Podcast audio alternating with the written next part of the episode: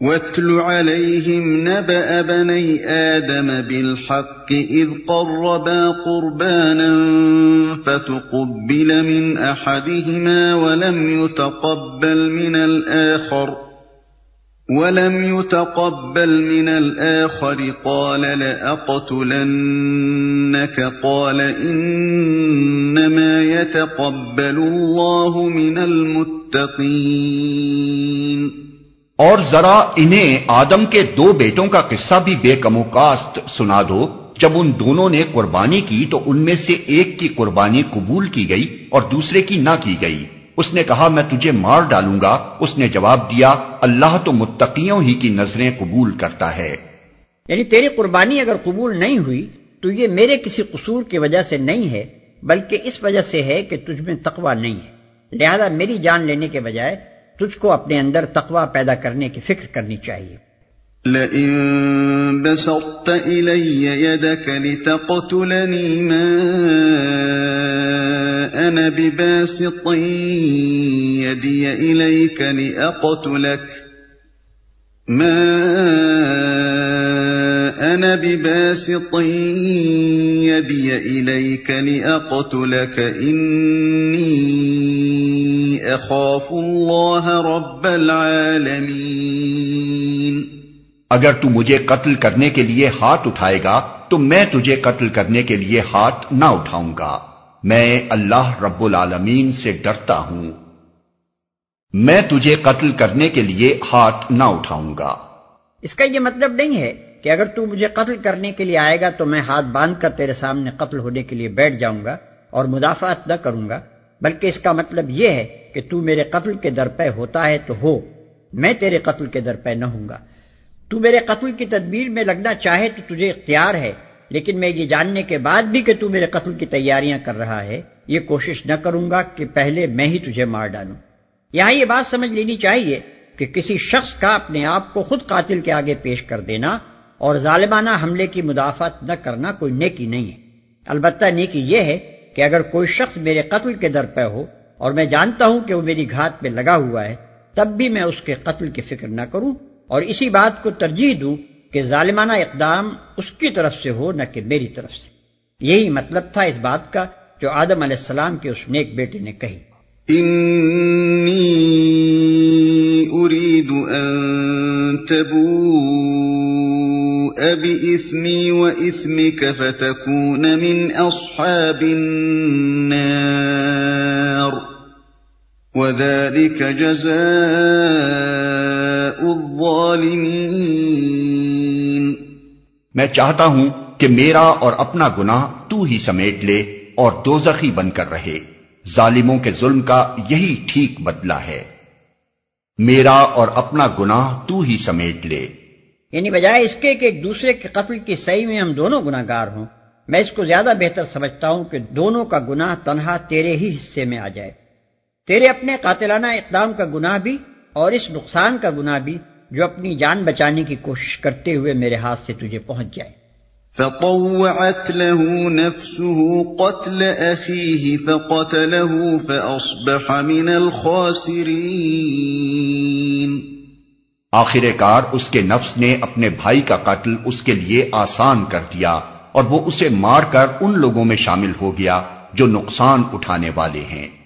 فبعث الله غرابا يبحث في الأرض ليريه كيف يواري سوءة أخيه.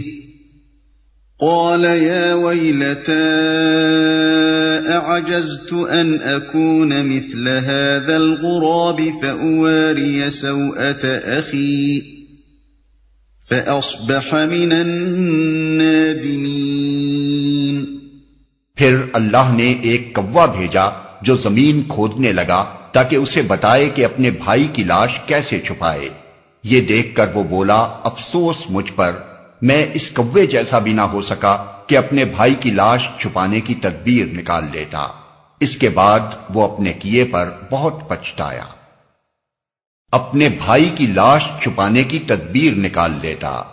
اس طرح اللہ تعالیٰ نے ایک کوے کے ذریعے سے آدم علیہ السلام کے اس غلط کار بیٹے کو اس کی جہالت و نادانی پر متنبع کیا۔ اور جب ایک مرتبہ اس کو اپنے نفس کی طرف توجہ کرنے کا موقع مل گیا، تو اس کی ندامت صرف اسی بات تک محدود نہ رہی کہ وہ لاش چھپانے کی تدبیر نکالنے میں کوے سے پیچھے کیوں رہ گیا۔ بلکہ اس کو یہ بھی احساس ہونے لگا کہ اس نے اپنے بھائی کو قتل کر کے کتنی بڑی جہالت کا ثبوت دیا ہے۔ بعد کا فقرہ کہ وہ اپنے کیے پر پچھتایا، اسی مطلب پر دلالت کرتا ہے۔ اس کے بعد وہ اپنے کیے پر بہت پچھتایا۔ یہاں اس واقعے کا ذکر کرنے سے مقصد یہودیوں کو ان کی اس سازش پر لطیف طریقے سے مرامت کرنا ہے، جو انہوں نے نبی صلی اللہ علیہ وسلم اور آپ کے جلیل القدر صحابہ کو قتل کرنے کے لیے کی تھی۔ دونوں واقعات میں مواصلت بالکل واضح ہے۔ یہ بات کہ اللہ تعالیٰ نے عرب کے ان امیوں کو قبولیت کا درجہ عطا فرمایا اور ان پرانے اہل کتاب کو رد کر دیا، سراسر اس بنیاد پر تھی کہ ایک طرف تقوا تھا اور دوسری طرف تقوا نہ تھا۔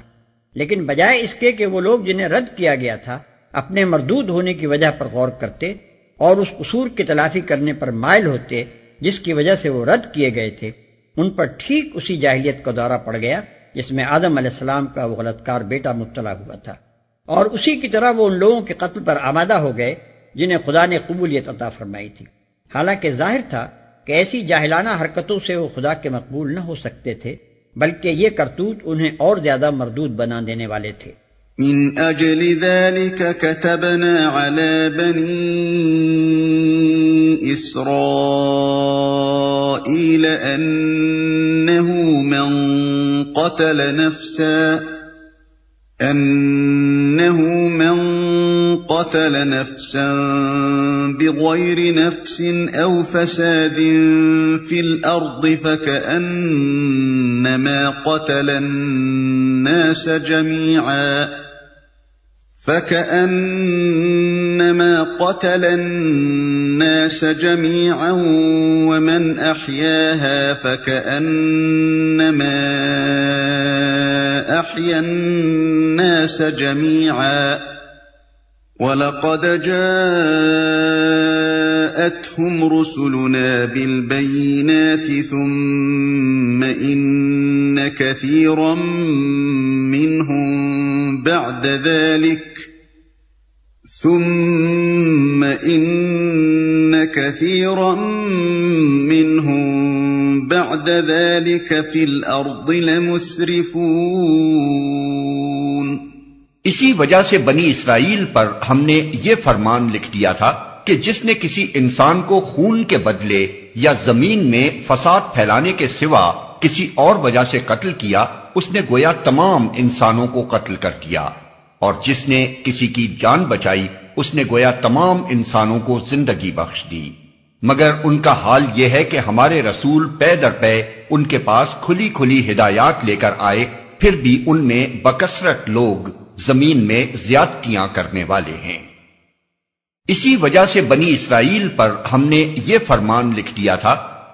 یعنی چونکہ بنی اسرائیل کے اندر انہی صفات کے آثار پائے جاتے تھے، جن کا اظہار آدم کے اس ظالم بیٹے نے کیا تھا، اس لیے اللہ تعالیٰ نے ان کو قتل نفس سے باز رہنے کی سخت تاکید کی تھی۔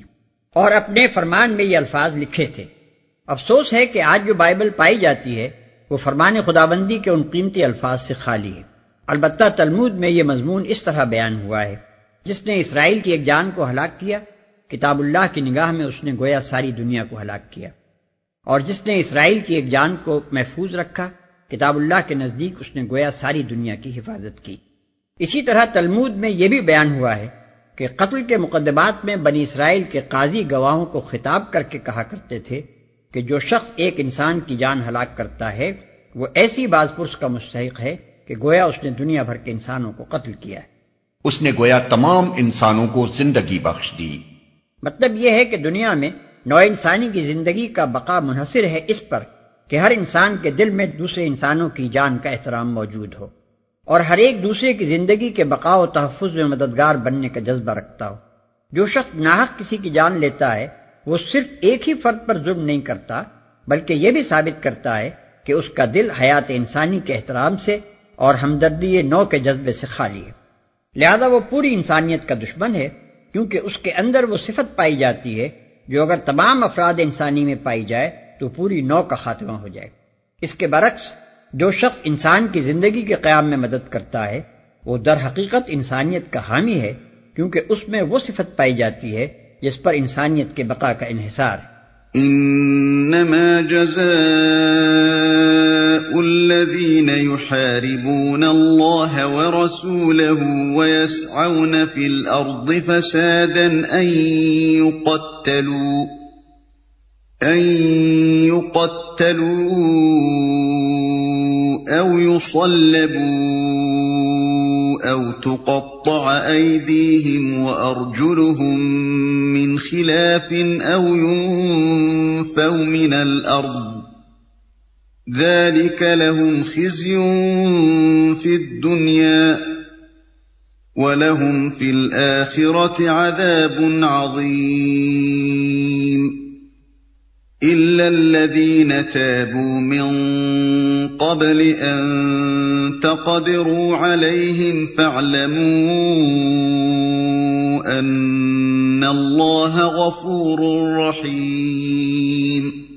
جو لوگ اللہ اور اس کے رسول سے لڑتے ہیں اور زمین میں اس لیے تگو دو کرتے پھرتے ہیں کہ فساد برپا کریں، ان کی سزا یہ ہے کہ قتل کیے جائیں یا سولی پر چڑھائے جائیں یا ان کے ہاتھ اور پاؤں مخالف سمتوں سے کاٹ ڈالے جائیں یا وہ جلا وطن کر دیے جائیں۔ یہ ذلت و رسوائی تو ان کے لیے دنیا میں ہے اور آخرت میں ان کے لیے اس سے بڑی سزا ہے، مگر جو لوگ توبہ کر لیں قبل اس کے کہ تم ان پر قابو پاؤ۔ تمہیں معلوم ہونا چاہیے کہ اللہ معاف کرنے والا اور رحم فرمانے والا ہے۔ اور زمین میں اس لیے تگودو کرتے پھرتے ہیں کہ فساد برپا کریں۔ زمین سے مراد یہاں وہ ملک یا وہ علاقہ ہے جس میں امن و انتظام قائم کرنے کی ذمہ داری اسلامی حکومت نے لے رکھی ہو۔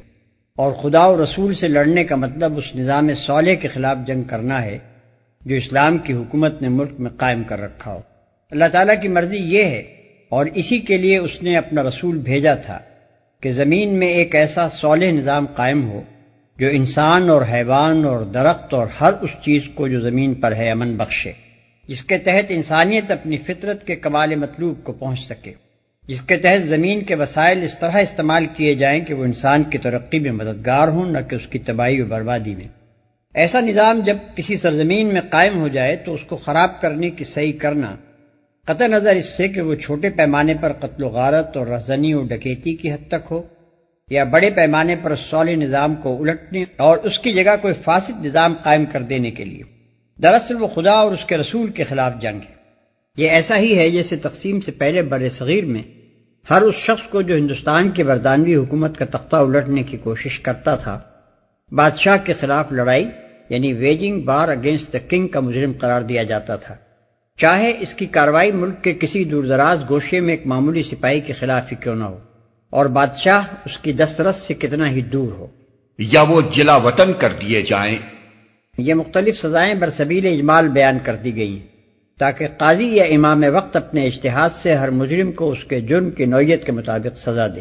اصل مقصود یہ ظاہر کرنا ہے کہ کسی شخص کا اسلامی حکومت کے اندر رہتے ہوئے اسلامی نظام کو الٹنے کی کوشش کرنا بدترین جرم ہے اور اسے ان انتہائی سزاؤں میں سے کوئی سزا دی جا سکتی ہے۔ اللہ معاف کرنے والا اور رحم فرمانے والا ہے۔ یعنی اگر وہ صحیح فساد سے باز آ گئے ہوں اور صالح نظام کو درہم برہم کرنے یا الٹنے کی کوشش چھوڑ چکے ہوں اور ان کا بعد کا طرز عمل ثابت کر رہا ہو کہ وہ امن پسند متی قانون اور نیک چلن انسان بن چکے ہیں اور اس کے بعد ان کے سابق جرائم کا پتہ چلے تو ان سزاؤں میں سے کوئی سزا ان کو نہ دی جائے گی جو اوپر بیان ہوئی ہے۔ البتہ آدمیوں کے حقوق پر اگر کوئی دسترازی انہوں نے کی تھی تو اس کی ذمہ داری ان پر سے ساقت نہ ہوگی۔